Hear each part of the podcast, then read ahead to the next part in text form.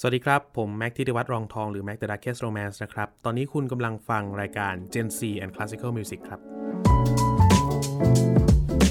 พูดคุยกับ Mac The Darkest Romance และเรื่องราวความรักในดนตรีคลาสสิก ใน Gen C and Classical Music กับมุกนัฐถาควรขจร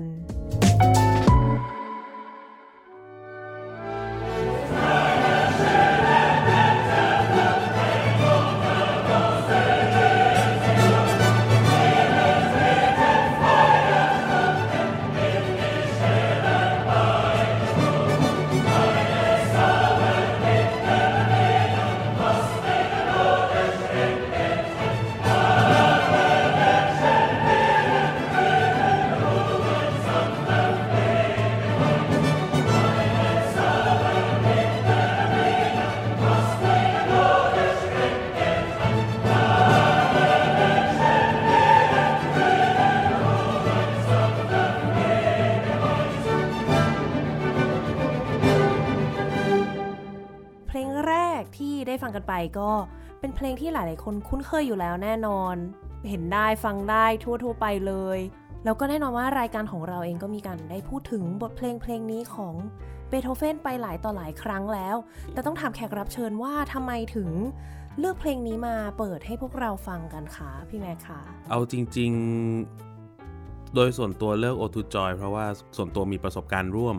ตอนสมัยเรียนครับก็คือ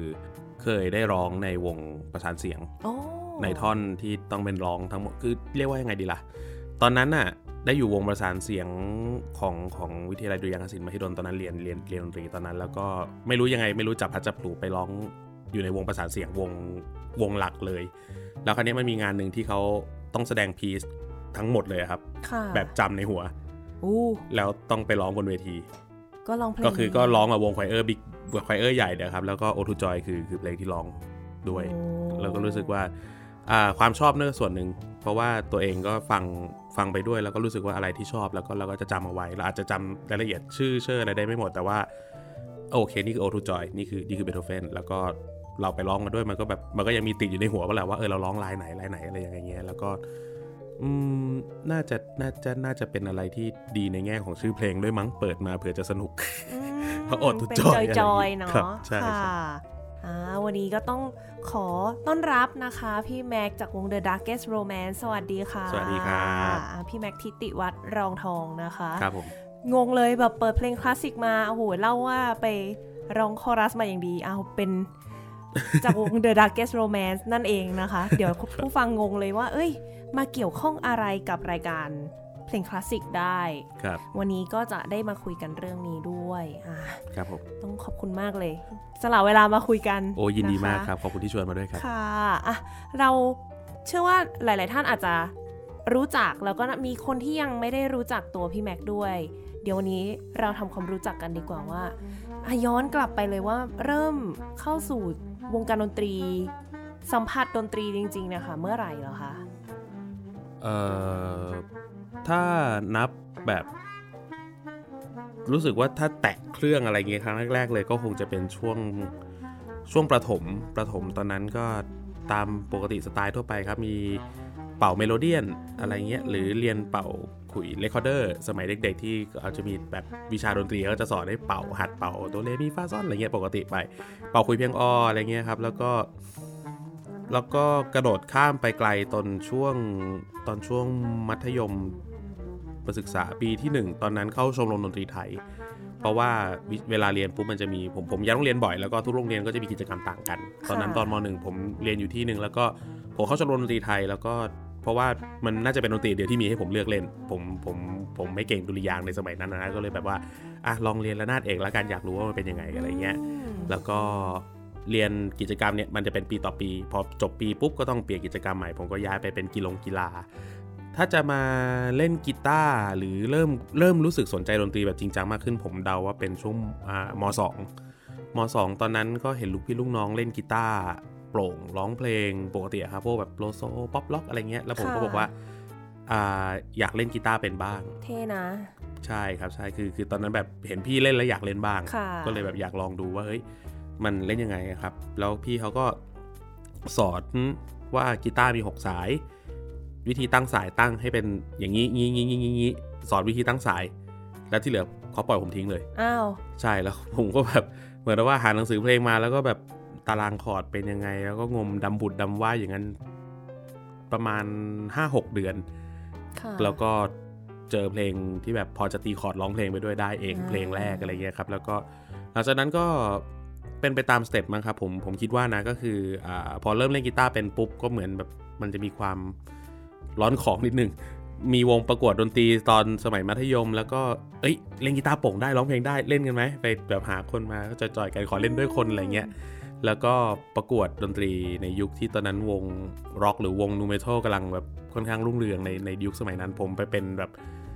อะคูติกโฟกป๊อปงงอ๋อๆใช่ใช่ใช่แต่ก็ ตอนนั้นน่ะก็ไม่ได้คิดว่าดนตรีจะเป็นอะไรที่เราจะแบบเราคิดว่ายังเป็นเรื่องเล่นๆอยู่ เป็นแบบเรื่องที่แบบว่าเฮ้ยมันเล่นได้แล้วล่ะร้องเพลงได้ละโชว์ใครก็ไม่รู้แต่ว่าเป็นกิจกรรมที่สนุกดี ก็ถ้าจะบอกว่ารู้จักจริง ๆ แบบมันมันเป็นแบบค่อยๆเพิ่มเพิ่มเพิ่มเพิ่มเพิ่มแต่พอเป็นช่วงมปลายมปลายจะ เหมือนเป็นเหมือนถูกเหมือนถูกผลักตัวเองไปสู่การเล่นดนตรีในเชิงคอมเพติทีฟด้วยตอนนั้นทำวงแล้วตัวเองกลายเป็นคนเล่นเบสแกะแล้วมันต้องมันมีงานประกวดเยอะค่ะเราก็เลยต้องกลายเป็นแบบว่า คนแกะเพลง คนเล่นเพลงคนนู่นคนนี่คนนั่นอะไรเงี้ยแล้วก็เล่นเล่นเล่นเล่นแบบจริงจังด้วยมีการคิดท่าคิด choreographer การเล่นสตริงสไตล์ เป็นเรื่องเป็นราวเลยครับ แล้วก็เริ่มสนใจเรื่อง computer music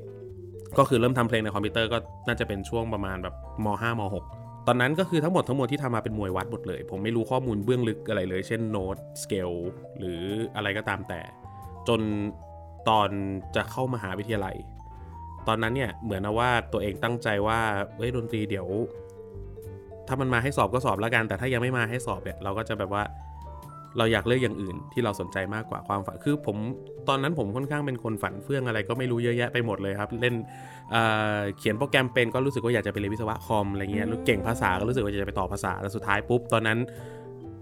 อ่าดุริยางค์มหิดลเปิดสอบก่อนค่ะผมก็เลยไปสมัครสอบดู เกณฑ์เขาจะมีโสตทักษะ มีปฏิบัติแล้วก็มีทฤษฎี ผมติด 2 ใน 3 ผมตกแค่อย่างเดียว นั่นคือ นั่นคือทฤษฎีครับ โอ้ก็เราแบบว่ามาแบบวัดมาตลอดเลยโอ้แบบมเรีวยยนรู้วัดด้วยตัวเองใช่ครับใช่ใช่แล้วก็เหมือนถามถามว่าตัวเองพอจะได้ยินหรือรู้อะไรเงี้ยก็ก็ก็ตอบไม่ได้เหมือนกันว่ามันเริ่มมาตั้งแต่เมื่อไหร่แต่มันเหมือนมาสะสมมาเรื่อยๆอะครับเพราะว่าช่วงที่แบบพอต้องแกะเพลงจริงจังจริงจังมันเหมือนตัวเองไปจมอยู่กับเพลงด้วยจมอยู่กับเพลงด้วย แล้วก็เราเป็นคนฟังแล้วเราก็จำจำจำจำจำมาด้วย มันก็เลยเหมือนกับว่ามันหล่อหลอมจนเป็นพินพอยที่สุดก็คือ เอาละ เราจะเป็นนักดนตรีแล้วเราจะจริงจังกับดนตรีจริงๆอะคือช่วงม .6 เข้าปีหนึ่งค่ะครับก็คือเหมือนแบบเทิร์นเทิร์นเทิร์นลูกความสนใจหันกึ่งกึ่งเขาว่าเดิมพันเลยก็ได้ว่า โอเคเลิกเรียนดนตรีแล้ว ถามตัวเองดีว่าเราอ่านโน้ตไม่เป็นมาก่อนนะสี่ปีจากนี้ที่อยู่มหาลัยต้องอ่านโน้ตอย่างเดียว รับได้ไหมอืมเหมือนคุยกับตัวเองอย่างนั้น พอทุกพอพอตัวเองตอบแบบทบทวนตัวเองแล้วรู้สึกว่าลองดูดิก็เลยเอาเลยค่ะจากนั้นก็เลยกลายเป็นดนตรีมาจนถึงถึงทุกวันนี้ครับ เอาแล้วถ้าอย่างตอนนั้นที่บอกว่าทฤษฎีไม่ผ่านนี่ต้องทำยังไงอะคะ ตอนนั้นเนี่ยผมมีผมมีแค่หนังสือเล่มเดียวครับ คือทฤษฎีดนตรีเล่มสีแดงอาจารย์นัชชาอ๋ออาจารย์ชาพันอาเจจารย์รินัชญชาใช่ใช่ค่ะครับ แล้วใช้ก็กันทั่วบ้านทั่วเมืองใช่ทั่วบ้านทั่วเมืองจริงๆครับ แล้วก็รู้สึกว่าอะถ้าในเมื่ออันเนี้ยตอนเราอ่านครั้งแรกเราอ่านแบบไม่เข้าใจ เราอ่านแบบว่าอะโอเคมันคืออันนี้แล้วเราจำอะไรไม่ได้ เราเราจำเราจำเสียงได้ เราเพิ่งรู้ว่าตัวเองเป็น perfect pitch ตอนที่จะเข้ามหาลัยเพราะมีคนบอกว่ามันคือสิ่งนี้แล้วอ่าแต่ว่าแต่ก่อนเนี่ยเหมือนกับว่ารู้สึกว่าตัวเองแกะเพลงแล้วก็ฟังเสียงตรงแล้วเราก็ไปตามนั้นนะครับค่ะเราไม่รู้ว่าตัวเองคือ perfect pitch ก็คือมาก่อนสามารถแบบฟังเสียงแล้วบอกได้เลยว่ามันคือโน้ตอะไร ใช่เนอะครับใช่ใช่แบบบอกบอกได้ทันทีแบบไม่ได้มีตัวที่เป็นต้องมา reference เทียบเสียงอะไรเงี้ยครับค่ะเหมือนเหมือนเหมือนมันมันจำไปได้เองหลังจากที่การแกะเพลง ฝึกฟังบ่อยมาว่ามันสะสมอะอ่าใช่ครับใช่ซึ่งซึ่งไม่รู้ตัวด้วย เพราะว่าอืมเหมือนเหมือนตัวเองก็ไม่ได้แบบมานั่งจดจ่อกับตู้ตู้ อะไรเงี้ยไม่เลยคือแกะเพลงอย่างเดียวค่ะแกะเพลงล้วนๆเลยครับ แล้วก็พอตอนนั้นเราก็เลยเหมือนแบบพลิกวิธีว่า อ่าโอเค เราอ่านหนังสืออาจารย์นัชชา เราอ่านเทคไม่รู้เรื่อง งั้นเห็นไอเนี้ยอันนี้มันคือโน้ตอะไรนะครับ ผมจำเป็นเสียงเลยาเหมือนดูโน้ตแล้วแปลงจะเห็นเป็นภาพ ใช่ครับใช่เหมือนเห็นภาพแล้วแปลงเป็นเสียงในหัวแล้วมานั่งนับขั้นคู่เอาเองด้วยด้วยนิ้ว แล้วไปทีละอันทีละอันทีละอันอ๋อก็คือจากที่เคยเคยแบบว่างงกับการ การการแปลงให้มันเป็นตัวเลขโรมันเล็กใหญ่ตามลำดับคอร์ดหรือลักษณะอะไรเงี้ยฮะหรือการวางประกอบคอร์ดเขียนโน้ตเป็นขั้นคู่เงี้ยผมนึกเสียงเอาแล้วผมเขียนแทนโอ้แล้วแบบเหมือนว่าพลิกจากไอ้จุดที่บอดที่สุดมั้งน่าจะน่าจะยังบอดอยู่แล้วตอนเนี้ยแล้วก็แล้วก็กลายเป็นว่าอะเอาตัวรอดในการสอบเข้าไปได้ ตอนนั้นเหมือนเหมือนเหมือนได้ไปปรึกษากับอาจารย์ที่ที่สมัยตอนมปลายตอนนั้นด้วย ตอนนั้นผมยังอยู่ต่างจังหวัดอยู่เลยครับ แล้วก็ เขาก็ guideline มาอีกนิดๆหน่อยๆว่าเออไอเนี้ยมันคืออย่างนี้ไอนี่มันคืออย่างนี้ แบบแค่ไม่แค่ไม่มากอะเหมือนแบบคือเหมือนได้ได้ได้ไปขอคำปรึกษาเขาอีกสักสักนิดหน่อยอย่างเงี้ยแล้วก็ค่ะทบทวนด้วยตัวเองต่ออีกสักรอบหนึ่งเหมือนว่าตัวเองรู้แล้วว่าอะโอเค เอาสามเกณฑ์ ผมผ่านสองผมตกหนึ่งแล้วเขาเก็บผลสอบสองอันนั้นไว้ได้ มันสอบได้สามรอบ ผมก็เลย อะรอบแรกผ่านไปสองแปลว่าถ้าเราไปสอบอีกรอบหนึ่งกูสอบแค่ตัวเดียว ถ้าตัวนี้ผ่านคือผ่านเลยอืมแล้วก็ผ่านโอ้ เยี่ยมเลย อันนี้เรียนเอกอะไรนะคะ ตอนที่เข้าไป ตอนเข้าไปผมเรียนเอกเบสไฟฟ้าครับแขนงดนตรีสมัยนิยมครับอ่าแต่ว่ามีร้องคอรัสด้วย เหมือนเป็นวิชาใช่ใช่ใช่เป็นวิชาครับผมก็ค่ะคือตอนตอนที่เรียนตอนรุ่นของผมจะมีวิชาอ่า large ensemble แล้วก็ small ensemble คือรวมวงรวมวงใหญ่รวมวงเล็กค่ะคราวเนี้ยอ่ารวมวงใหญ่มันก็มีหลายรูปแบบคราวเนี้ยอ่าของผมอะง่ายสุดคือเป็น choir ร้ องคอรัสร้องร้องคอรัสร้องประสานเสียงครับ ก็จะมีตอนนั้นจะมีการแบ่งแบ่งแรงกัน เหมือนกับว่าใครที่ร้องได้แบบ คนที่ร้อง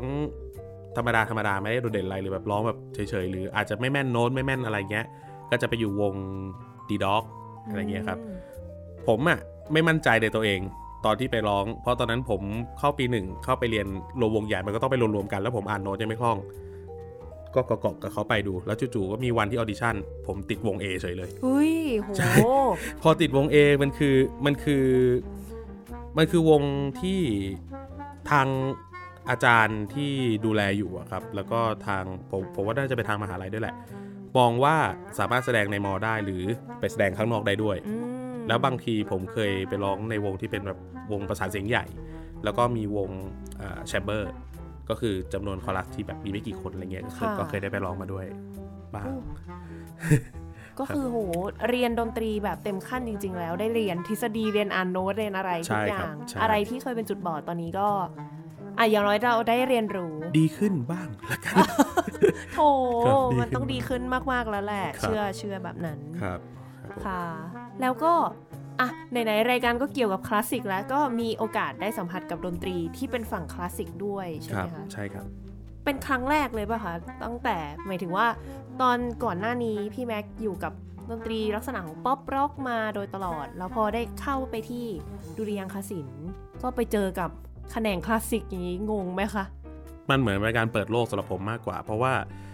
พอเราเป็นคนฟังเพลงเฉยๆอะครับผมรู้สึกว่าผมได้เรียนรู้เสียงต่างๆ จาก การฟังเพลงอย่างเดียว ผมไม่ได้เห็นต่อหน้า ไม่ได้เห็นด้วยวิธีการปฏิบัติ หรือวิธีการบรรเลงด้วยด้วยด้วยคนจริง ๆ ว่าเป็นยังไงอ่าจะคุ้นเคยหน่อยก็อ่าพวกวงที่เป็นเพลงเพลงป๊อปทั่วไปก็จะมีอ่าหรือพวกที่เป็นเครื่องวงดนตรีปกติกลองกีตาร์เบสอะอันนี้เล่นเป็นอยู่แล้วค่ะแล้วพอเจอพวกเพลงที่เป็นเครื่องสาย ซึ่งตอนนั้นผมก็ด้วยความด้วยความตั้งใจอะไรบางอย่างของผมเองที่อยากจะฟังเพลงให้ได้มากที่สุดเท่าที่จะมากได้ ผมเปิดหนังสือรีวิวแล้วก็แบบว่า อะโอเค Music Express นิตยสารในสมัยนั้น หรือหลายๆ เล่มที่มันจะมีพูดเกี่ยวกับรีวิว music เงี้ยก็จะมีรีวิวคลาสสิกดนตรีคลาสสิกบ้าง หรือเป็นเพลงเมทัลบ้างเมทัลก็จะมีหลายแบบอีก หรือพวกเพลงร็อกก็มีหลายแบบ เช่นพวก classic rock หรืออ่าพวกที่เป็น Gothic Metal หรือ Symphonic Metal อะไรเงี้ยครับค่ะผมไม่รู้ว่าเขาทำยังไง แต่ผมชอบเสียงเครื่องสายที่มันเล่นคลอไปในนั้น ตลอดเวลาแล้วผมรู้สึกว่าเอ้ยหลาย ๆ เพลงมันก็มีนี่หว่าไม่ว่าจะเป็น ตอนตอนในเด็กก็จะฟังไม่ออกหรอกว่ามันคือ sample string หรือ keyboard string หรืออัด string จริง ๆ อะไรเงี้ย ผมก็รู้สึกว่าแยกไม่ได้ พอโตมาถึงเริ่มเข้าใจ เช่น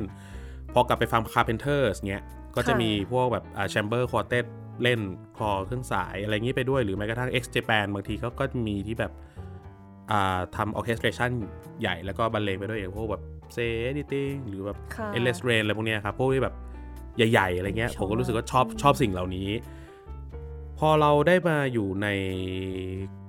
มหิดลเนี่ยครับตอนที่ไปเรียนแล้วเราไปเจอคอนเสิร์ต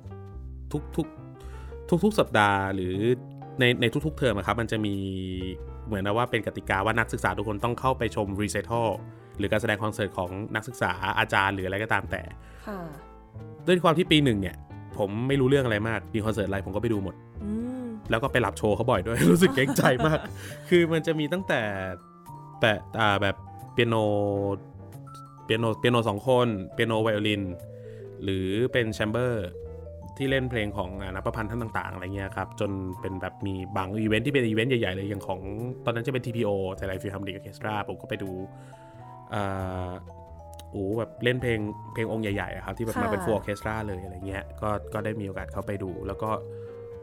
นี่สินะ ของจริงมันเป็นอย่างนี้นี่เอง สีกันจริง ๆ ดูจริง ๆ conduct กันจริง ๆ แล้วผมก็แบบเออ conductor เท่จังเลยว่าอะไรเงี้ยจริงนะ เวลาฟังในแผ่นหรือดู YouTube มันมันไม่รู้สึกขนาดเนี้ยมันต้องครับเห็นของจริง ใช่ใช่ก็เหมือนกันครับพอพอเป็นปัจจุบันวันเนี้ยที่พูดอยู่อะผมเลยถึงเพิ่งเข้าใจเรื่องของไดนามิกว่าความสัมพันธ์ของความดังความเบา หรือการความที่นักประพันธ์ตั้งใจให้เป็นยังไงเงี้ยหนึ่งวงเล่นไดนามิกก็ต่างกัน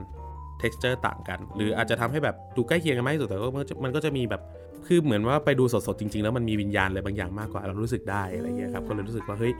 ถ้ามีโอกาสก็อยากจะถ้าทำได้ย้อนเวลาผมจะขอโทษแล้วก็ไปตั้งใจดูอีกทีเอ้าโถยังยังมีโอกาสไป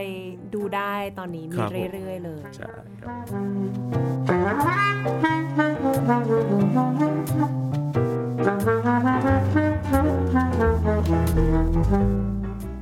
แล้วมันมาเริ่มตรงไหนคะ ที่กลายมาเป็น The Darkest Romance แล้วก็ตัวพี่แม็กเองก็กลายมาเป็นนักร้องด้วย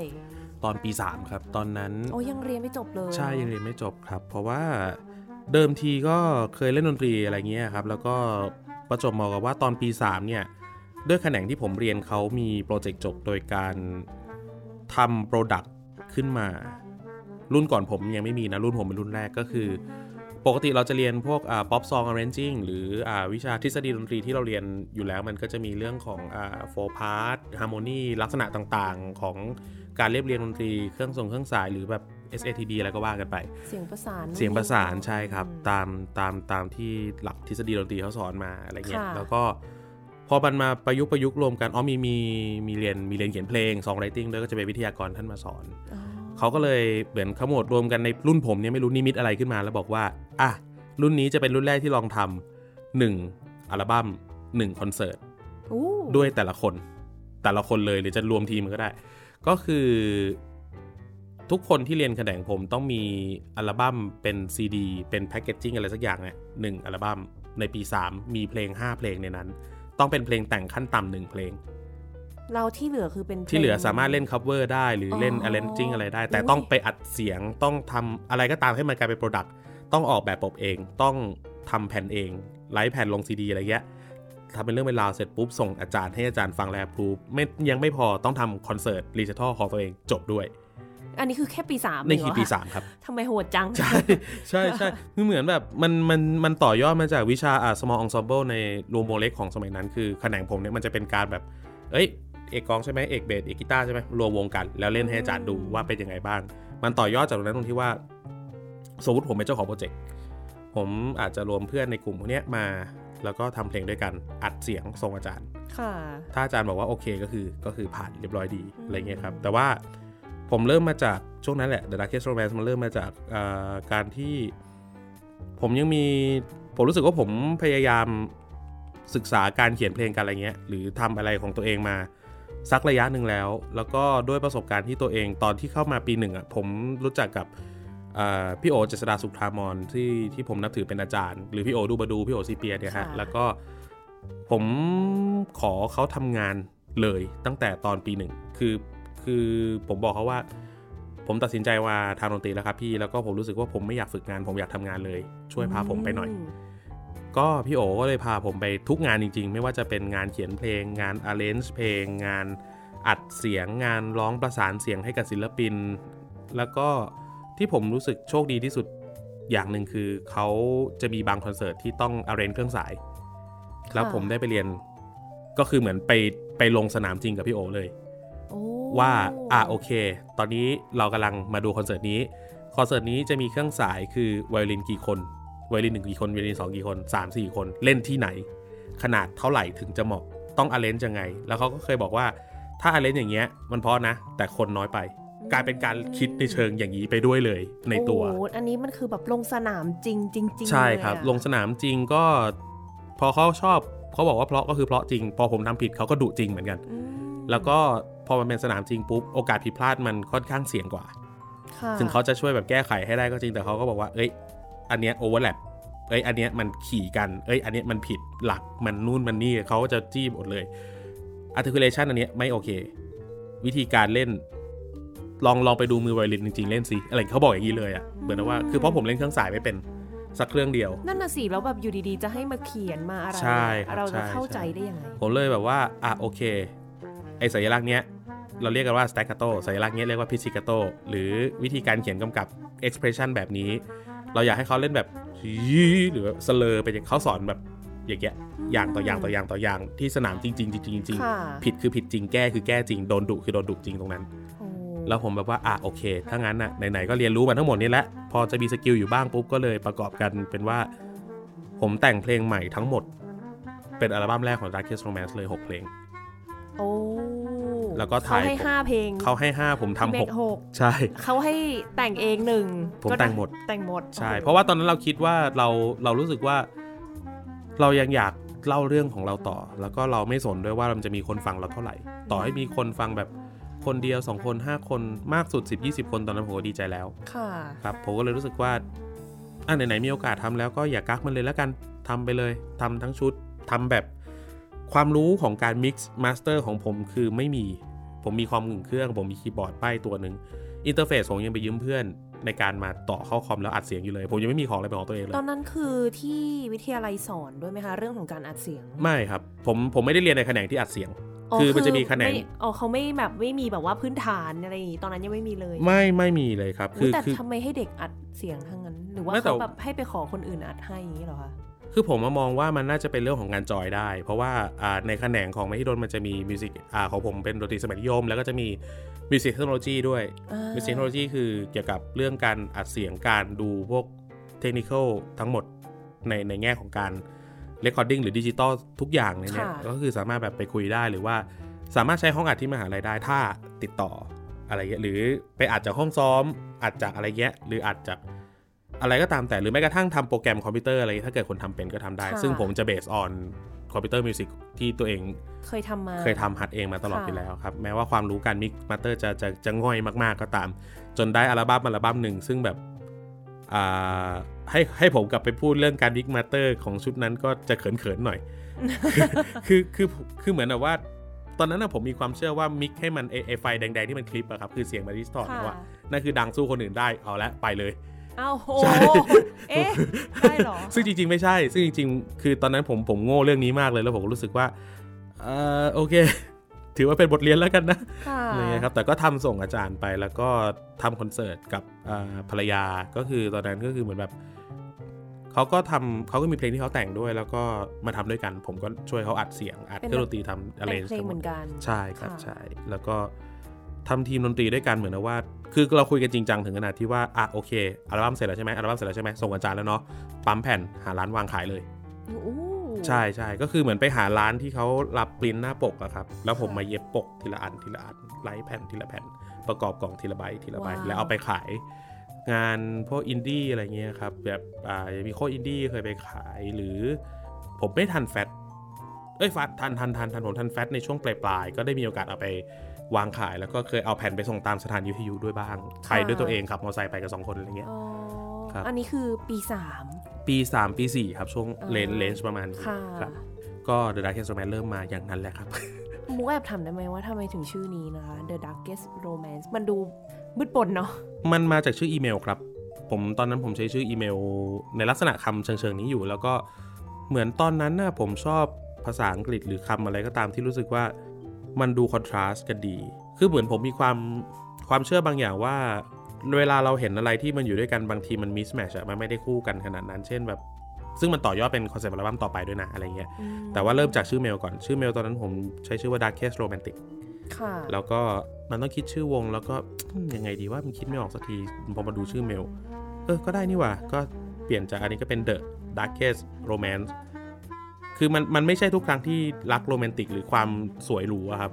มันจะจบอยู่ในที่สว่างอย่างเดียวทำไมความมืดจะโรแมนติกบ้างไม่ได้อืมผมคิดในเชิงลักษณะของอะไรก็ตามที่มันแบบดูพลิกแพลงและคอนทราสต์ดูดูไม่เข้ากันอะไรเงี้ยแต่จับมาอยู่ด้วยกัน มาพักหนึ่งในช่วงนั้น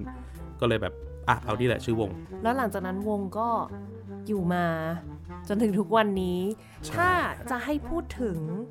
สไตล์ของวงเป็นดนตรีประเภทไหนอะ ก็ถ้าสมมติว่ามองเป็นง่ายที่สุดที่น่าจะพูดแล้วเข้าใจอย่างแพร่หลายเลยก็คงเป็นเพลงร็อกหรือเพลงเมทัลอะไรเงี้ยนะครับค่ะที่แบบว่าอะอะหรือที่คนจะชอบก็บอกว่าเอ้ยเอวงร้องเพลงวักวักๆดีกว่าอะไรเงี้ยวักเออวักอะไรอย่างงี้ซึ่งซึ่งจริงๆก็ไม่ได้วักตลอดทั้งเพลงขนาดนั้นมันก็จะมีวงที่ร้องวักเยอะกว่าผมอยู่ดีอะไรเงี้ยอะใช่แต่ว่าถ้าจะถ้าจะ defining เข้าไปแต่ก่อนแต่ผมจะ ผมผมผมจะเนิร์ดกว่านี้มาก ผมจะบอกว่าตัวเองเป็น emotronic adult contemporary metal อะไรพวกเนี้ยซึ่งแบบโอ้แต่ว่าด้วยด้วยด้วยความที่ตอนนั้นเรารู้สึกว่าเราไม่ได้พูดในเรื่องที่ที่ที่ที่แบบทั่วไป เราพูดเรื่องอัลบั้มแรกสุดผมพูดเรื่องความสูญเสียจากสงครามเอ่ยการสูญเสียความเชื่ออะไรพวกนี้ผมรู้สึกว่ามันเป็นคอนเทม p o r a r y อีกแบบหนึ่งที่ที่ไม่ได้เป็นคอนเทม p o r a r y ที่ ที่เด็กจะฟังกันหรือแบบที่ที่วัยรุ่นน่าจะฟังแล้วแบบงงๆว่าเอ๊ะทำไมต้องมาพูดเรื่องหนักหนาสาหัสอะไรกันขนาดนี้ด้วยอะไรอย่างนี้ ก็พอ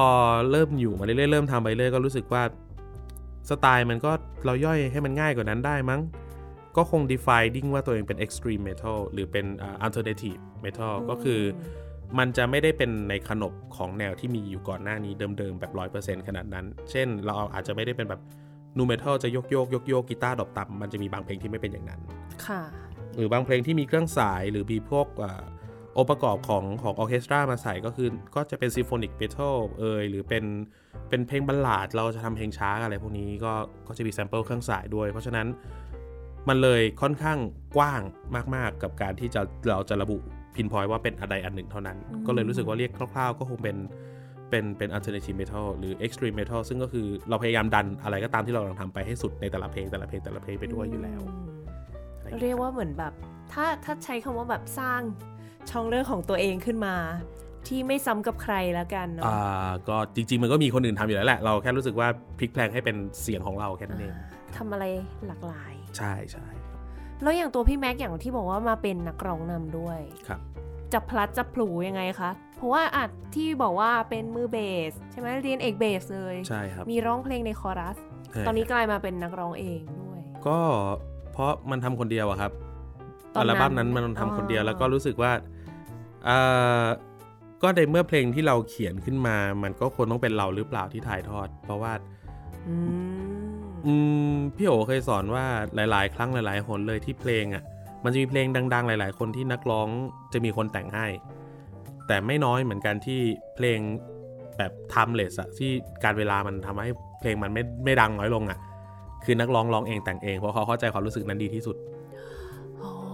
ผมก็เลยรู้สึกว่าอะโอเค ในเมื่อเราเขียนเนื้อเรื่องนี้ เราเชื่อในเรื่องนี้มาก ๆ ก็ลองดูแล้วกัน ร้องเพลงก็พอมีสกิลร้องประมาณนึง แต่จะหาคนอื่นมาร้องให้มันก็ไม่ใช่อะผมก็เลยอะก็พอร้องเพลงได้ตัวเองก็เคยไป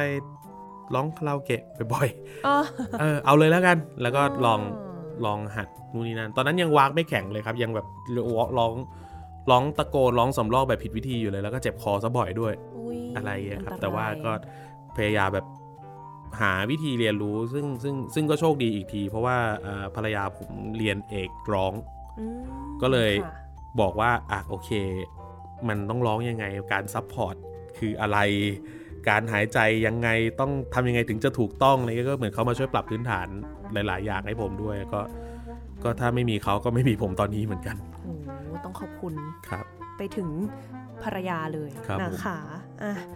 พูดถึงว่าเมื่อสักครู่มี mention ถึงอัลบั้มแรกที่เกี่ยวข้องกับสงคราม ครับผมทำไมถึงแบบสนใจเรื่องนี้เรายกเอามาเป็นเพลงมามาร้องมาสื่อสารถึงคนฟังได้ค่ะ จริง ๆ เป็นคอนเซปต์ครับ ก็คืออัลบั้มแรกของของ The Darkest Romance ที่ทำตอนนั้นตั้งชื่อชุดว่า 70 ล้านลบหนึ่งเท่ากับศูนย์เราตั้งใจจะเล่นซิมโบลที่ว่า เวลาคนที่มีสิ่งที่รักมากๆ หรืออะไรที่ยึดถือมากๆ สักสิ่งหนึ่ง คนหนึ่งสิ่งหนึ่งอะไรก็ตามแต่หนึ่งอย่างแล้วสูญเสียมันไป สูญเสียมันไปแบบไม่มีวันกลับมาเลยอะไรเงี้ยฮะแล้ว ต่อให้เราเจออะไรอีกมากมายหลายแสนหลายล้านเงี้ยมาแทนสิ่งนั้นสิ่งเดียวอะ่ะมันมันยากที่จะแทนสิ่งนั้นได้แบบเนียนสนิทร้อยเปอร์เซ็นต์หรือเป็นไปไม่ได้เลย ดังนั้นที่ต้องเป็นเลข 70 ล้าน เพราะว่าในปีนั้นน่าจะเป็นปี 2010จำนวนประชากรไทยที่ผมเช็คจากสถิติ ถ้าผมจำไม่ผิดมันอยู่ที่เลขประมาณ 70 ล้านคนค่ะ ก็เลยรู้สึกว่าอาจจะ10ล้านสิ่งลบ 1 สิ่ง เท่ากับศูนย์อืมแล้วพอมันเริ่มมาจากคำว่าความสูญเสีย แล้วก็ เพลงที่จุดประกาย เหมือนเป็นเพลงที่ทำให้อัลบั้มนี้เกิดขึ้นมากกว่า ก็คือเป็นเพลงที่เขียนแบบเหมือนสติหลุดๆอะครับ เพราะว่ามันมันมีความเสียใจนำในตอนนั้นคือ เพื่อนผมเสียชีวิตตอนที่มาเข้าเข้ามาหาลัยปีหนึ่งค่ะตอนนั้นเสียชีวิตจากอุบัติเหตุ เขาเดินทางมาหลังผม 6 ชั่วโมง ในคืนเดียวกันอ๋อคือตอนเหมือนตอนนั้นผมเดินทางสามทุ่มเขาเดินทางตอนตีสามครับค่ะแล้วผมมาถึงเขามาไม่ถึงอ่า แล้วตอนผมทราบข่าวผมรู้สึกว่าเหมือนตัวเองสติแบบเคว้งไปเลย แล้วเป็นเพื่อนที่รู้สึกว่าเหมือนแบบกำลังคุยดีๆอยู่อะกำลังคิดว่าน่าจะนัดเจอน่าจะน่าจะมีเพื่อนที่ดีๆกับเขาบ้างอะไรเงี้ยสักสักสักทีหนึ่งแล้วอะก็มาเสียไป ก็เลยจู่ๆก็คือเหมือนตัวเองไม่มีสติเอากิเอาสมุดปากกามาแล้วก็เขียนเนื้อเพลงขึ้นมาชุดหนึ่งแล้วก็หยิบกีตาร์มาร้องในห้องตัวเอง หวังว่าร้องคนเดียวไม่ร้องให้ใครฟัง แต่คิดถึงเขาอยู่ บอกว่าเอ้ย ร้องให้นะอืมร้องจบแล้วเก็บไว้แล้วไม่เคยเอามาเล่นที่ไหนอีกเลย จนกระทั่งทำอัลบั้มแล้วก็รู้สึกว่าเออมันต้องทำแล้วว่ะมันต้องเอามาถ่ายทอดพอมันเริ่มจากคำว่าความสูญเสียคนเราสูญเสียอะไรได้บ้าง มันเลยไปต่อยอดที่ตรงนั้น เช่น ช่วงนั้นมีข่าวสงคราม ผมก็เห็นข่าวสงครามการการสู้กันของประเทศหนึ่งกับอีกประเทศหนึ่ง แล้วก็มานั่งคิดว่าทุกครั้งที่ทหารหนึ่งคนยิงสาดกระสุนไปหาคู่ต่อสู้ ผู้ชายคนหนึ่งล้มลง ผู้ชายคนนั้นอาจจะเป็นสามีของใครสักคนอยู่ อาจจะเป็นพ่อของใครสักคนอยู่ อาจจะเป็นพี่หรือเป็นน้องของใครสักคนอยู่อืมทุกการประหัตประหารเนี่ย คนที่ได้ไม่ใช่คนที่เสียชีวิต คนที่ได้คือคนอื่น แล้วเราจะมีสงครามกันไปทำไม เรากำลังสู้ไปเพื่ออะไร แล้วพอสมมติว่าผู้ชายคนหนึ่งอ่าเขาอาจจะกลับสมมุติว่าคิดเป็นเรื่องต่อกันเขากลับบ้านมาเป็นทหารผ่านศึกชัยชนะจากสงครามอะไรเงี้ย แล้วเส้นเรื่องมันบังเอิญว่าไอ้ที่เรากำลังสู้เพื่อสิ่งที่เขาเชื่ออยู่ ถ้าเกิดสิ่งที่เขาเชื่อมาตลอด ไม่ใช่เรื่องจริง ผู้นำคนนี้อาจจะไม่ใช่คนดีจริง หรืออ่าใครเจ้าหน้าที่คนนี้อาจจะเป็นแบบสายลับสองหน้าสมมุติแล้วกัน เขาเคยเชื่อสิ่งนั้นมากๆ จนแบบไอ้ที่เชื่อมาไม่ใช่เรื่องจริงเลยเหรอแล้วอะไรคือความจริงก็เลยกลายเป็นเพลงชื่อความจริงของความจริงอืมพูดเรื่องการสูญเสียความเชื่อคือ มันเริ่มมาจากคอนเซปต์ที่พอตั้งใจว่าเราจะพูดในการเสียอะไรสักอย่างหนึ่งแบบไม่สามารถทดแทนได้ มันก็ต่อยอดต่อยอดต่อยอดต่อยอดค่ะอะไรเงี้ยครับ โอ้ก็น่าสนใจ เพราะว่ามันก็ดูนอกกระแสใช้คำนี้แล้วกันเนาะครับปกติ เรามักจะเห็นแต่เพลงรักอะไรซะมากกว่า ใช่ครับ พักเรื่องเครียดเครียดๆกันแบบอุ้ยอยู่ดีๆ ก็แบบว่าโอ้โห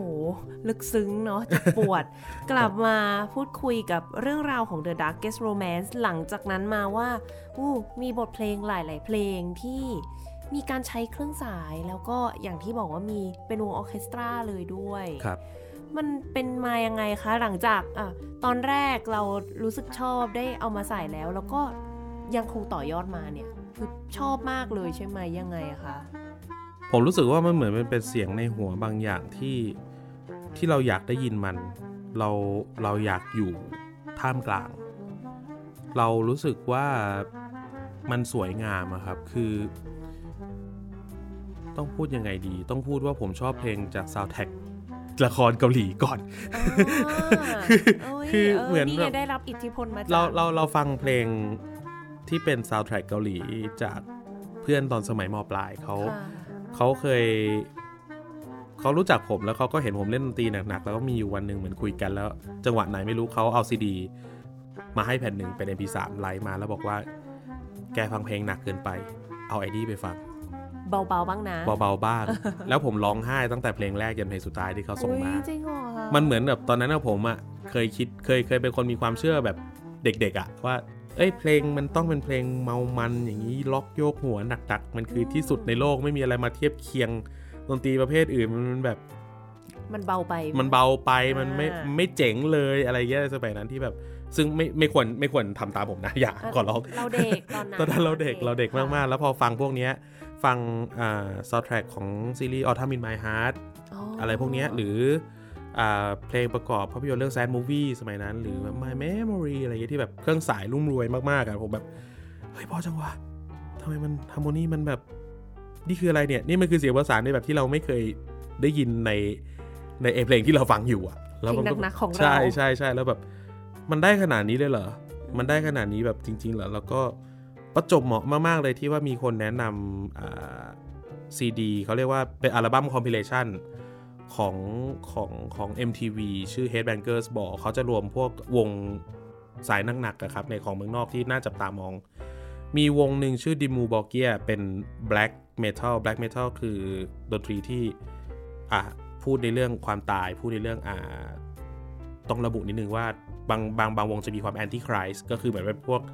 เป็นเป็นความเชื่ออีกด้านหนึ่งอะไรเงี้ยแล้วก็จะมาถ่ายทอด แต่เขาคือ symphonic black metalใช่คือมีออเคสตราอเลนใหญ่มากๆ เป็นกำแพงเล่นพร้อมกับกีตาร์แล้วเนื้อหาแบบอะบูชาอะไรก็ว่ากันไปเรื่องเซ็กซ์รักอะไรเงี้ยแบบไปไปเชิงนั้นอะแต่เครื่องสายคือแบบเป็น symphony วงหนึ่งตู้อยู่ข้างหลังแล้วแบบโหอย่างนี้ก็ได้เหรอวะอะไรเงี้ยใช่ก็เลยรู้สึกว่า มันน่าน่าจะติดอยู่ในหัวผมมาตั้งแต่ช่วงนั้น แล้วก็รู้สึกว่าพอได้มีโอกาสทำก็ เราก็เราก็เคยแต่แบบแต่งเพลงปุ๊บแล้วกดคอร์ดอ่าเขาเรียกว่าอะไรกดกด string synth โง่ๆคือไปคอร์ดลากอะไรเงี้ยมันมีอะไรมากกว่านั้นจริง ๆ เราก็เลยลองดูลองลองประกอบกับความรู้ที่ที่ได้ลองไปทำงานจริงมาด้วยครับเลยมา adapt ใช้ก็ว่าเออเฮ้ยมันอาเล่นอย่างนี้ได้ มันไปอย่างนี้ได้ แล้วเรามีเพลงมีคอร์ดแบบนี้ เรามีอารมณ์แบบนี้ ลองดูสักตั้งเราก็เริ่มทำตั้งแต่อัลบั้มแรกเลยครับ จากตอนนั้นนะจนถึงตอนนี้ ใช้เครื่องดนตรีสดด้วยเลยไหมคะ ตอนนั้นแบบไปถึงเป็นคนเล่นจริงๆอ่าไม่ครับ ผมไม่มีตังค์คือคือการอัดเสียงเครื่องสายในในในความเข้าใจของผมในตอนนั้นคือ ใช้ค่าใช้จ่ายสูง แล้วก็การที่จะขอให้เขามาเล่นให้ฟรีมันเป็นอะไรที่เกรงใจและกไอ้ไอ้ได้แหละเพื่อนกันมันก็ชวนมาได้เขาก็คงจะใจดีแต่ผมรู้สึกกระดาก ผมรู้สึกว่าไหนๆมันมันเป็น recording มันคืองานมันคืองานแล้วแบบเราไม่ได้อยากทำงานแบบไม่มืออาชีพอะถ้าเกิดเราอยากอัดเครื่องสายจริง ๆ แต่เราไม่มีทุน ดังนั้นเราหาทางทำไงก็ได้ เราหา sample ที่ real ที่สุด ผมเลยเป็นคนชอบเก็บพวก sample เสียง string เยอะมากๆ ล่าสุดที่เพิ่งซื้อก็น่าจะเป็น Tokyo Studio Strings มันคือ sample ที่เขาอัดเสียง string จากสตูดิโอที่ทำเพลงประกอบเกมของญี่ปุ่นนะครับ หลายๆ หลาย ๆ อันแล้วก็ ซื้อของ BBC Symphony Orchestra มาใช้ เดี๋ยวนี้นี่ sample ตัวอย่างเสียงนี่หูยหลากหลายเนาะเลือกได้เยอะมาก ใช่ครับใช่ใช่แล้วก็อาจจะด้วยด้วยเทคโนโลยีแล้วก็ด้วยความโชคดีที่เออโอเค ผมผมเป็นคนชอบดูหนังชอบดูภาพยนตร์แล้วมันได้ยินสกอร์หนังบ่อย ผมก็เลยไปชอบของ Hans Zimmer ชอบ John Williams ชอบโอ้ยอีหลายคน Ennio Morricone อะไรพวกนี้ครับก็ฟังฟังอยู่บ้างแล้วก็ เหมือนฟังแล้วก็ขโมยเข้ามาจำมาอ๋อพี่เล่นอย่างนี้เหรออ๋อ Hans Zimmer ชอบใช้ synth เหรออ๋อใช้วิธีที่อย่างนี้ก็ได้เหรออะไรเงี้ยแล้วก็เอามาประยุกต์ใช้ก็ของคนเราก็เรียนรู้แบบนี้ ใช่ครับใช่ใช่ใช่แล้วก็มันก็ย้อนกลับไปที่ตั้งแต่ชุดแรกครับ คือผมทำผมทำอัลบั้มก่อนที่จะได้มีโอกาสเข้ามาอยู่ในสังกัดค่ายเพลงก็คือทำสามอัลบั้มแล้วก็ 2 EP เพลงไหนที่มีเครื่องสายคือผมใช้ sample แล้วก็แต่คิดเหมือนคิดเหมือนเขียนสกอร์จริงหมดเลย ก็คือเหมือนว่าอะโอเคอ่าเพลงไหนที่มันไปด้วยกันทั้งหมดเป็นคู่ 8 คู่ octave เนี้ยก็ไปด้วยกันอันไหนต้องการ harmony หรือ articulation ยังไงผมเจาะทุกอัน เช่นแบบอะโอเค นี่คือ arco arco แล้วก็ท่อนนี้ pizzicato อันไหนซีอันไหนดีใช่เป็นต้นอะไรเงี้ยครับคือเหมือนเหมือนไม่ได้คิดว่าจากแต่ก่อนที่เคยแบบกดคอร์ดลากเฉยๆกดคอร์ดลากเฉยไม่ใช่แล้วหนึ่ง part คือหนึ่งลายมันสำคัญนะ มันมีอะไรมากกว่านั้น ใช่ใช่ก็เลยเหมือนแบบ ต่อยอดมาตั้งแต่ตอนนั้นมาจนถึงตอนนี้ด้วยการการกดก่อนแล้วก็ พอได้มาทำงานในสังกัดค่ายเพลงก็คือได้ได้มาอยู่กับ Gene Lab เนี่ยฮะ อัลบั้ม Words ที่เพิ่งออกไปเมื่อช่วงปี 2020 เลยเป็นอัลบั้มแรกที่อัดเครื่องสายจริง ๆ แล้วก็ผมเป็นคนเขียนโน้ต score orchestra ทั้งหมดจริง ๆ ไม่แปลกใจจริง ๆ แล้วพี่โอมค็อกเทลเนี่ย แกเป็นคนที่ใช้เครื่องสายเยอะนะ ใช้วงใช้อะไรเห็นตลอดเลย ใช่ครับ แล้วก็ที่ต้องได้อัดจริงก็เพราะเขาด้วย เพราะว่าตอนแรกเคยคุยกันว่า เราจะมีงบประมาณในการทำอัลบั้มแต่แต่แต่ละชุดแต่ละเพลงอะไรเงี้ยครับที่เขาจะจำกัดเอาไว้ให้ แล้วผมก็ทำเพลงนี้แล้วผมบอกว่าเออมันจะมีเครื่องสาย ผมสามารถทำแซมเปิลได้นะพี่เหมือนที่ผ่านมา พี่อมบอกว่าไหนๆได้โอกาสมาแล้วไหนๆลองทำอะไรเงี้ย อยากให้ไปทำงานกับคนอื่นๆบ้าง อยากให้ไปเรียนรู้การทำงานจริงบ้าง ค่ะ มันเป็นค่าใช้จ่ายเท่าไหร่ลองคำนวณดูตืดตืดตืดตืดตืดหักลบเสร็จสับโอเค รอดนี่ไป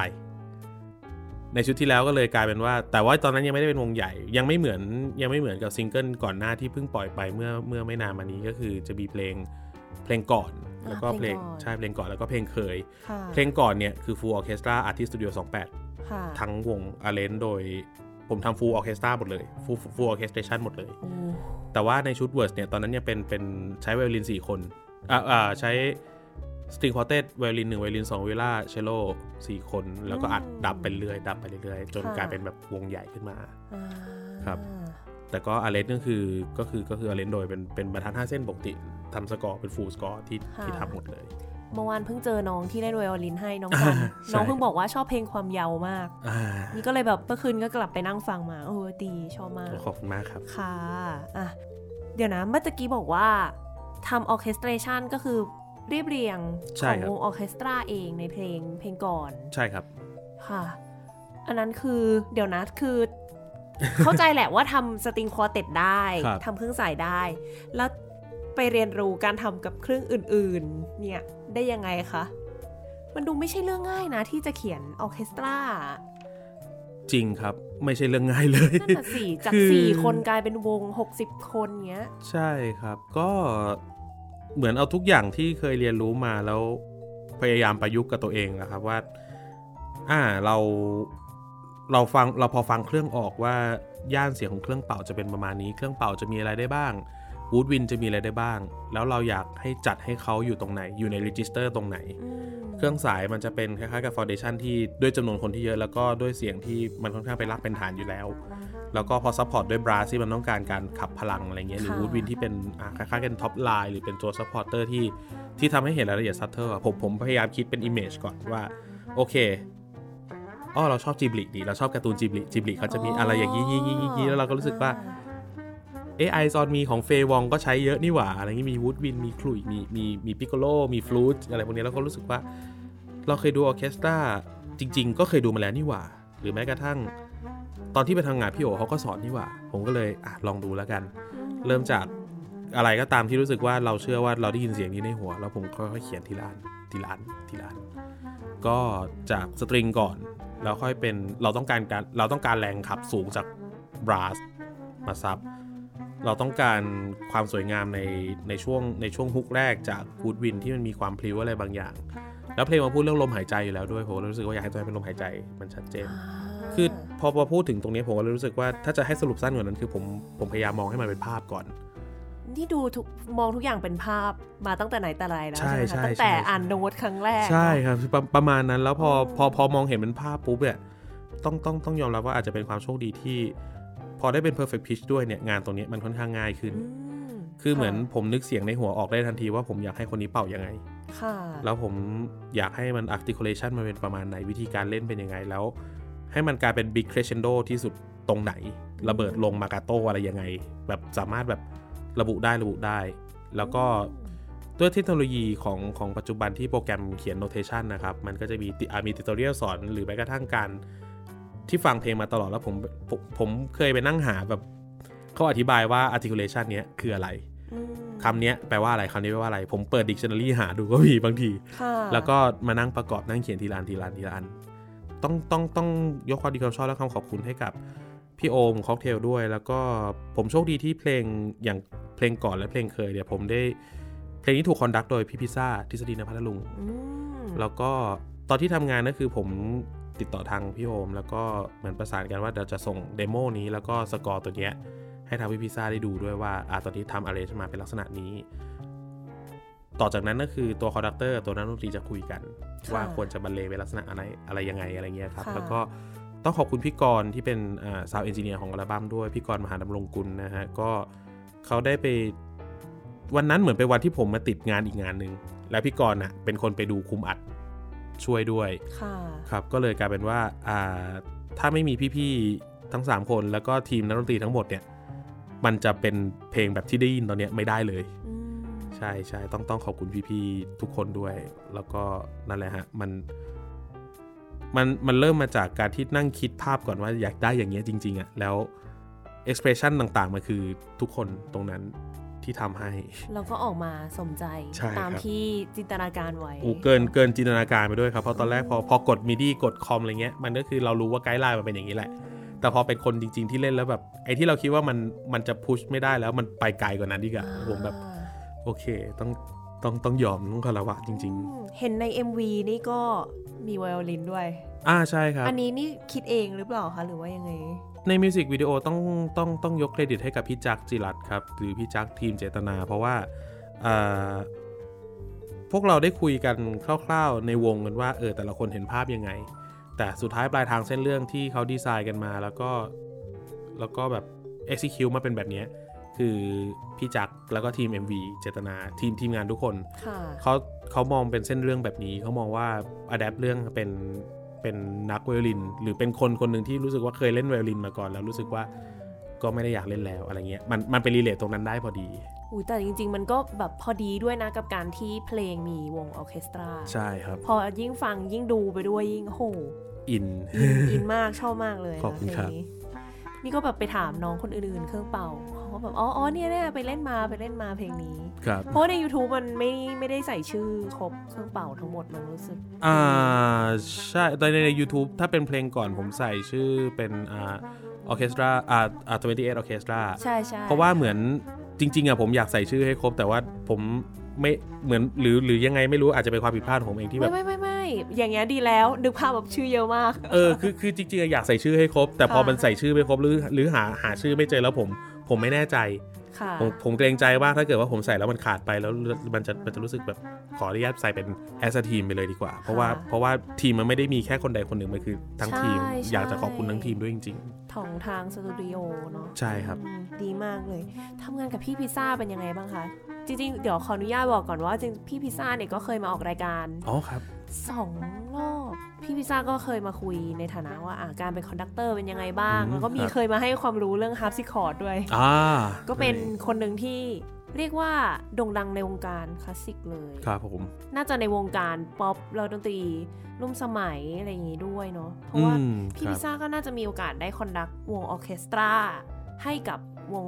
ป๊อปหรือร็อกหลายๆวง ใช่ครับ ก็ถ้าผมนึกย้อนกลับไปไวที่สุด ถ้าไม่นับงานอัดเสียงเพลงนะฮะ ก็คอนเสิร์ตเล่นด้วยหัวใจเสมอมาของพี่พี่ค็อกเทล พี่พิซซ่าก็เป็น conductor อ่าใช่ ใช่ใช่ผมเป็น backup ในอ๋อในคอนเสิร์ตนั้นด้วยพอดีด้วยใช่ค่ะใช่แล้วก็อ่าทำงานกับพี่พิซซ่าคือผมผมดีใจมากคือต้องต้องเรียกว่าเป็นเกียรติกับผมมากที่โชคดีพอที่ได้ทำงานกับ ไม่ใช่แค่พี่พิซซ่าด้วยทุกคนที่ที่ที่ให้โอกาสแล้วก็ นักดนตรีทุกคนที่มีความสามารถมากๆสตูดิโอดีๆ หรืออะไรก็ตามแต่คือทุกสิ่งทุกอย่างที่มันเป็นอะไรดีๆอะผมผมโดยส่วนตัวผมอยากยกเครดิตให้เขาหมดเลยเพราะว่าผมเหมือนเป็นคนโชคดีคนหนึ่งที่รู้ว่าตัวเองอยากได้ยินเสียงแบบนี้ แต่ไม่มีปัญญาในการทำเองด้วยตัวเองได้ทั้งหมดอะแล้วมันต้องเป็นแบบทุกคนมันมาเป็นงานทีมเวิร์กเท่านั้นที่จะทำสิ่งนี้ได้เป็นงานได้ที่ทุกคนทำร่วมกัน ใช่ใช่ดังนั้นผมผมผมไม่สามารถ take credit ความความดีของ ของผมได้เลยอะผมต้องขอบคุณมีทุกได้ทุกบ้างคนได้ด้วยบ้างอย่างน้อยๆ เราเป็นคนที่ทำให้มันเป็นจุดต้นกำเนิด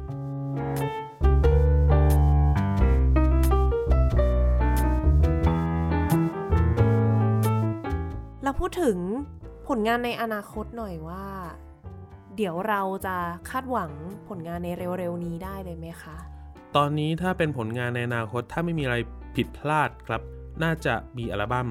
ต่อไปอัลบั้มใหม่ครับของของวงในช่วงปลายปีนี้อืมครับผมแล้วก็เพลงก็น่าจะ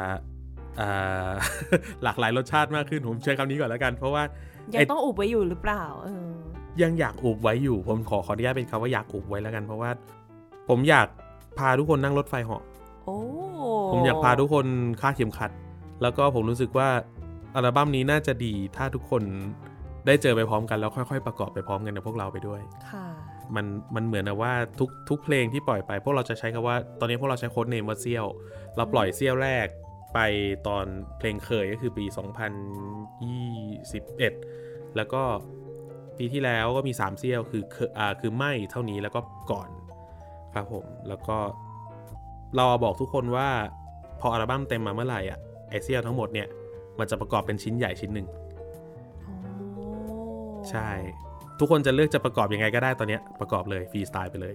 แต่ตอนที่มันออกอะเรามาดูร่วมกันว่าจริง ๆ แล้วอะมันประกอบว่าอะไรค่ะเป็นเหมือนที่คุณคิดไหมและ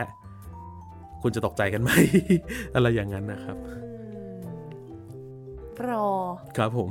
แอบงั้นแอบถามนิดนึงว่าจะมี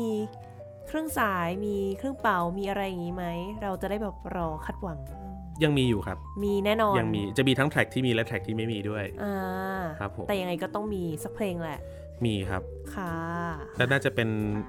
piece ที่ใหญ่ที่สุดที่ผมเคยทำมาทั้งหมดด้วยเลย ก็คือ ผมว่าก่อนเนี่ย คือเพลงที่ใหญ่ที่สุด พอๆกับใหญ่มากแล้วนะใช่ใช่ก่อนเป็นเพลงที่ใหญ่ที่สุดที่ผมเคยทำมาทั้งหมดในในในการทำเกี่ยวกับเรื่อง orchestration ทั้งหมดทั้งมวลเนี่ยแล้วก็มีอีกเพลงหนึ่งที่ใหญ่พอๆกันที่ยังไม่ได้ release เพลงนั้นกับเพลงจะมีเพลงเนี้ยกับเพลงก่อนเนะครับที่ผมรู้สึกว่า สมมุติสมมุติว่าผมจะไม่ได้ทำดนตรีอีกต่อไปแล้วอะผมยกว่าสองเพลงเนี้ยคือ swan song ของผมได้เลย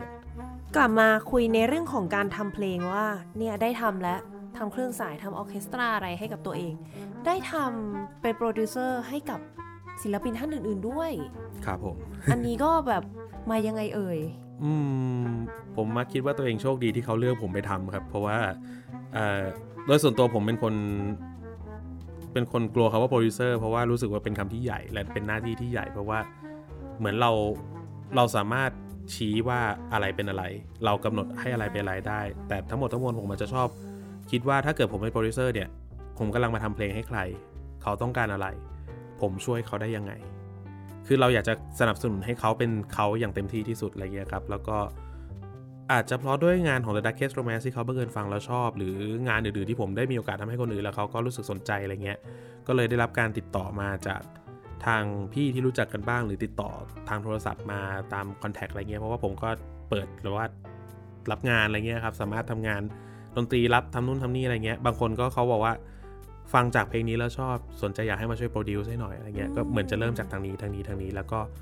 แล้วก็รู้สึกว่าตัวเองโชคดีที่คำว่าปากต่อปากยังคงทรงพลังมากๆ เพราะว่าพี่เขาแนะนำต่อไป พี่เขาแนะนำต่อไปอืมได้รับการ contact ค่ะจากตรงนี้มาอะไรอย่างนี้ด้วย แต่เพลงที่ออกมาเนี่ยหลากหลายมากจริง ๆนะหลากหลาย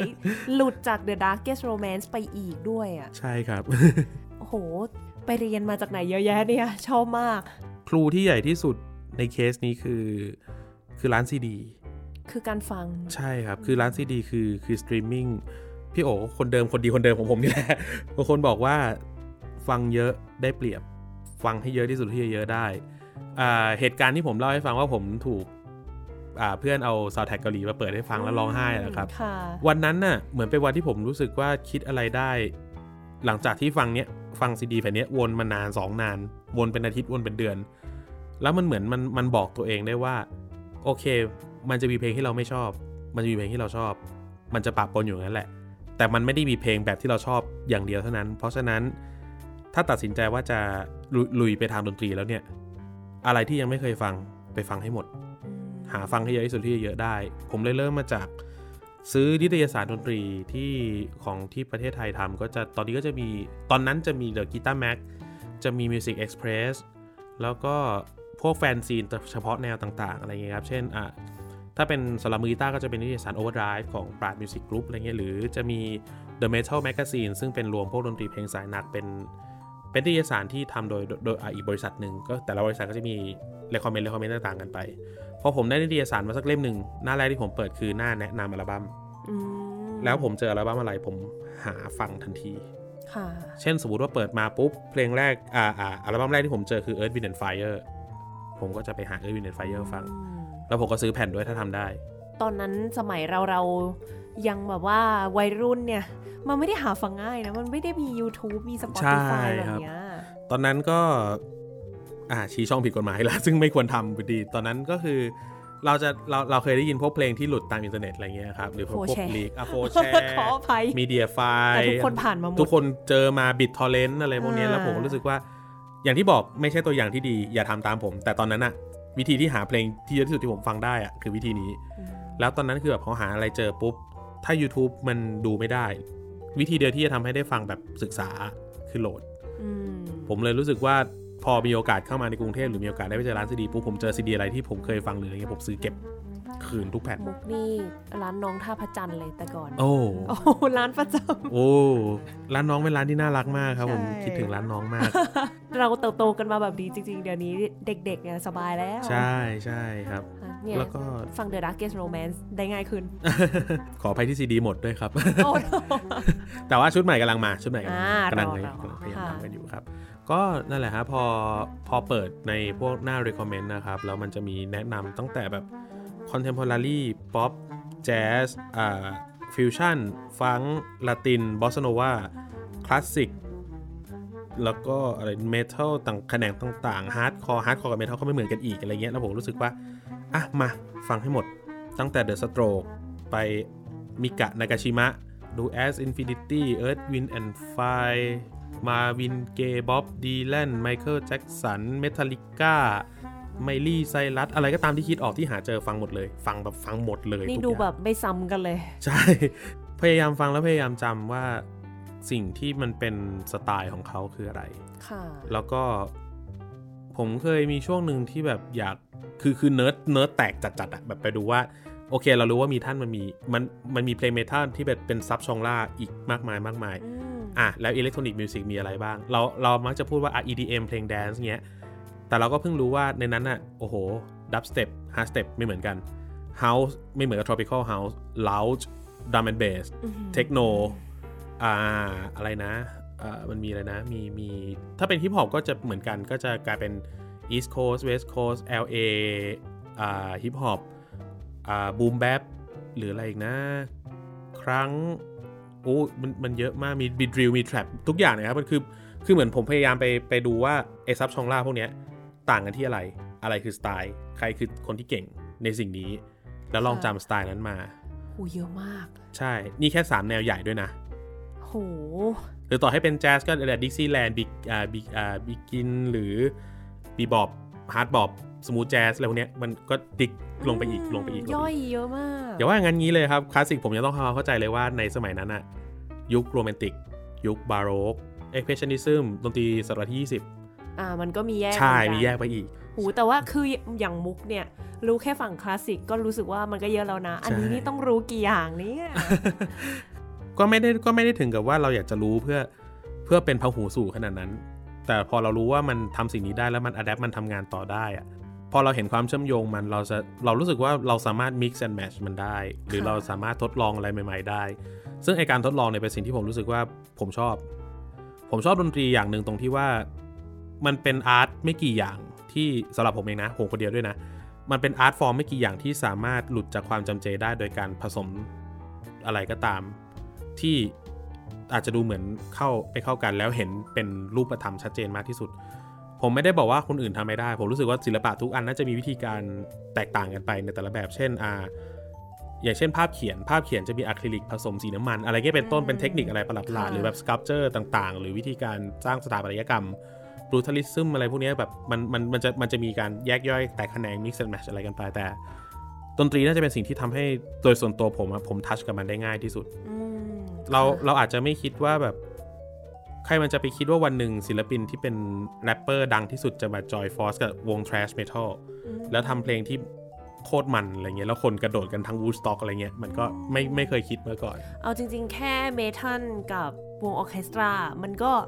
มันฟังดูไกลกันมากแล้ว แต่ก็ใช่มาจอยกันได้ ใช่ครับอืมอะไรเงี้ยผมถ้าพอพูดเรื่องการทดลอง แนวดนตรีอะไรอย่างนี้แล้ว เลยอยากถามว่ามีแนวไหนอีกไหมที่ยังไม่ได้ลองและอยากจะลองในอนาคต ต้องถามว่าแบบอยากผสมสูตรไหนบ้างอย่างนี้ไหมอืม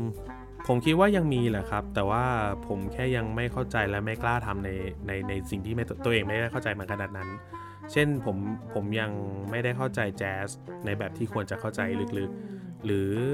อะอย่างออกตัวว่าต่อให้มาออกว่ามาคุยเรื่องรายการเพลงคลาสสิกผมว่าผมเป็นผมเป็นคนฟังเพลงคลาสสิกที่ไม่ได้ลึก ผมอาจจะจำได้ว่าอ่าเรามี composer ท่านนี้ท่านนี้ท่านนี้เราเราแต่ผมรู้จักเหมือนแบบรู้จักต่อมาเป็นเป็นเป็นไม้ต่อมาอีกทีหนึ่งเช่น ผมรู้จักอ่าชัยคอฟสกี้เพราะว่า Muse ชอบม ตัวมือเปียโนชอบเพลง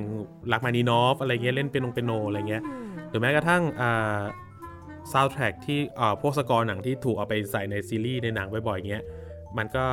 มันจะเป็นเพลงที่อะผมผมผมใช้คำว่าเป็นเพลง mass น่าจะเป็นในในสายคนที่ฟังเพลงคลาสสิกจะรู้จักกันดีอยู่แล้วอะไรเงี้ย Four Seasons ค่ะอ่า Clair de Lune อะไรวะ เดี๋ยวนะ จริงอย่าง Ode to Joy Ode to Joy ใช่ใช่ใช่ แล้วแบบหรือบางเพลงอะผมจำผมจำชื่อไม่ได้ ผมจำเมโลดี้ได้อะไรเงี้ยแล้วผมรู้สึกเออมันมันติดหูอยู่ในหูมานานอะไรเงี้ยก็เลยรู้สึกว่า ถ้าถามเรื่องเพลงคลาสสิกกับผมอะผมผมตอบไม่ได้หรอกว่าเพลงเนี้ยของใครผมจำไม่ได้ว่าอันเนี้ยแบบแยกไม่ไม่ได้แน่ชัดว่ามันอยู่ในยุคไหน แต่ถามว่ามีเพลงที่ชอบไหมมี แล้วก็มันร้องประมาณนี้มันร้องประมาณนี้อะไรเงี้ยครับกลายเป็นคนอย่างนั้นมากกว่า แต่ถามว่าเนี่ยฮะมันมันมันเป็นอะไรที่รู้สึกว่าตัวเองยังต้องเรียนรู้เพิ่มอีกอีกเยอะเลยอืมครับ ก็รอผลงานในอนาคตที่อาจจะมีคลาสสิกที่คลาสสิกมากขึ้น แล้วก็มีแจ๊สด้วยหรือเปล่าเนาะครับผมค่ะอุ้ยสนุกมากวันนี้คุยกันเพลินๆเลยขอบคุณมากเลยนะคะ ขอบคุณมากมากๆครับพี่แม็กโอ้ขอให้ฝากอีกหนึ่งบทเพลงส่งท้ายอืมฮึเห็นว่าก็เป็นเพลงเพลงร้องเพลงคอรัส ใช่ไหมใช่ครับด้วยใช่ใช่อ่าไหนๆก็มาในเชิงนี้แล้ว เราร็อกร็อกกันสักเพลงแล้วกันพูดอย่างนี้เกิดคือมันมันไม่น่าร็อกหรอกแต่สำหรับผมผมรู้สึกว่ามันเป็นมันเป็นเพลงที่ร็อกมากๆสำหรับผมนะคืออาอ่าไม่รู้ว่ามันมีชื่อเรียกหรือเปล่าแต่มันคือ track แรกของคามิน่าบูร n นาของคาวออฟค่ะครับ O Fortuna O Fortuna อ่าโอเคใช่ใช่ตอนแรก ก็เพลงดังใช่แต่ว่าเออพอบอกว่ามันร็อกร็อกนี่มูว่าก็ถูกนะ ใช่ใช่ใช่ใช่เอ้ยผมเคยเจอไอ้นี่ด้วยครับพอพูดถึงร็อกร็อกเนี่ย แถมนิดนึงว่าเคยดู content มันมีมันมีมันจะมีพวก content มือกีตาร์พวกคนที่สอนกีตาร์อย่างเงี้ยเล่นร็อกร็อกเงี้ยแล้วก็บอกว่า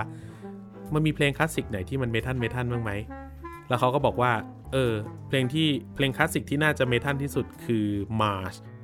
The Planet อ่าของกูสตาฟโฮสค่ะผมคิดว่า เออผมไปลองฟังเออว่ะใช่โอ้โหดจริงๆมีเยอะนะ ใช่ใช่ก็แบบไปลองฟังกันได้สนุกใช่สนานครับกลับมาที่ Carmina คือก็เลือกเพลงนี้มาเป็นเพลงปิด ไม่ใช่แค่เพราะว่าชอบตรงที่ความมันอย่างเดียวคือ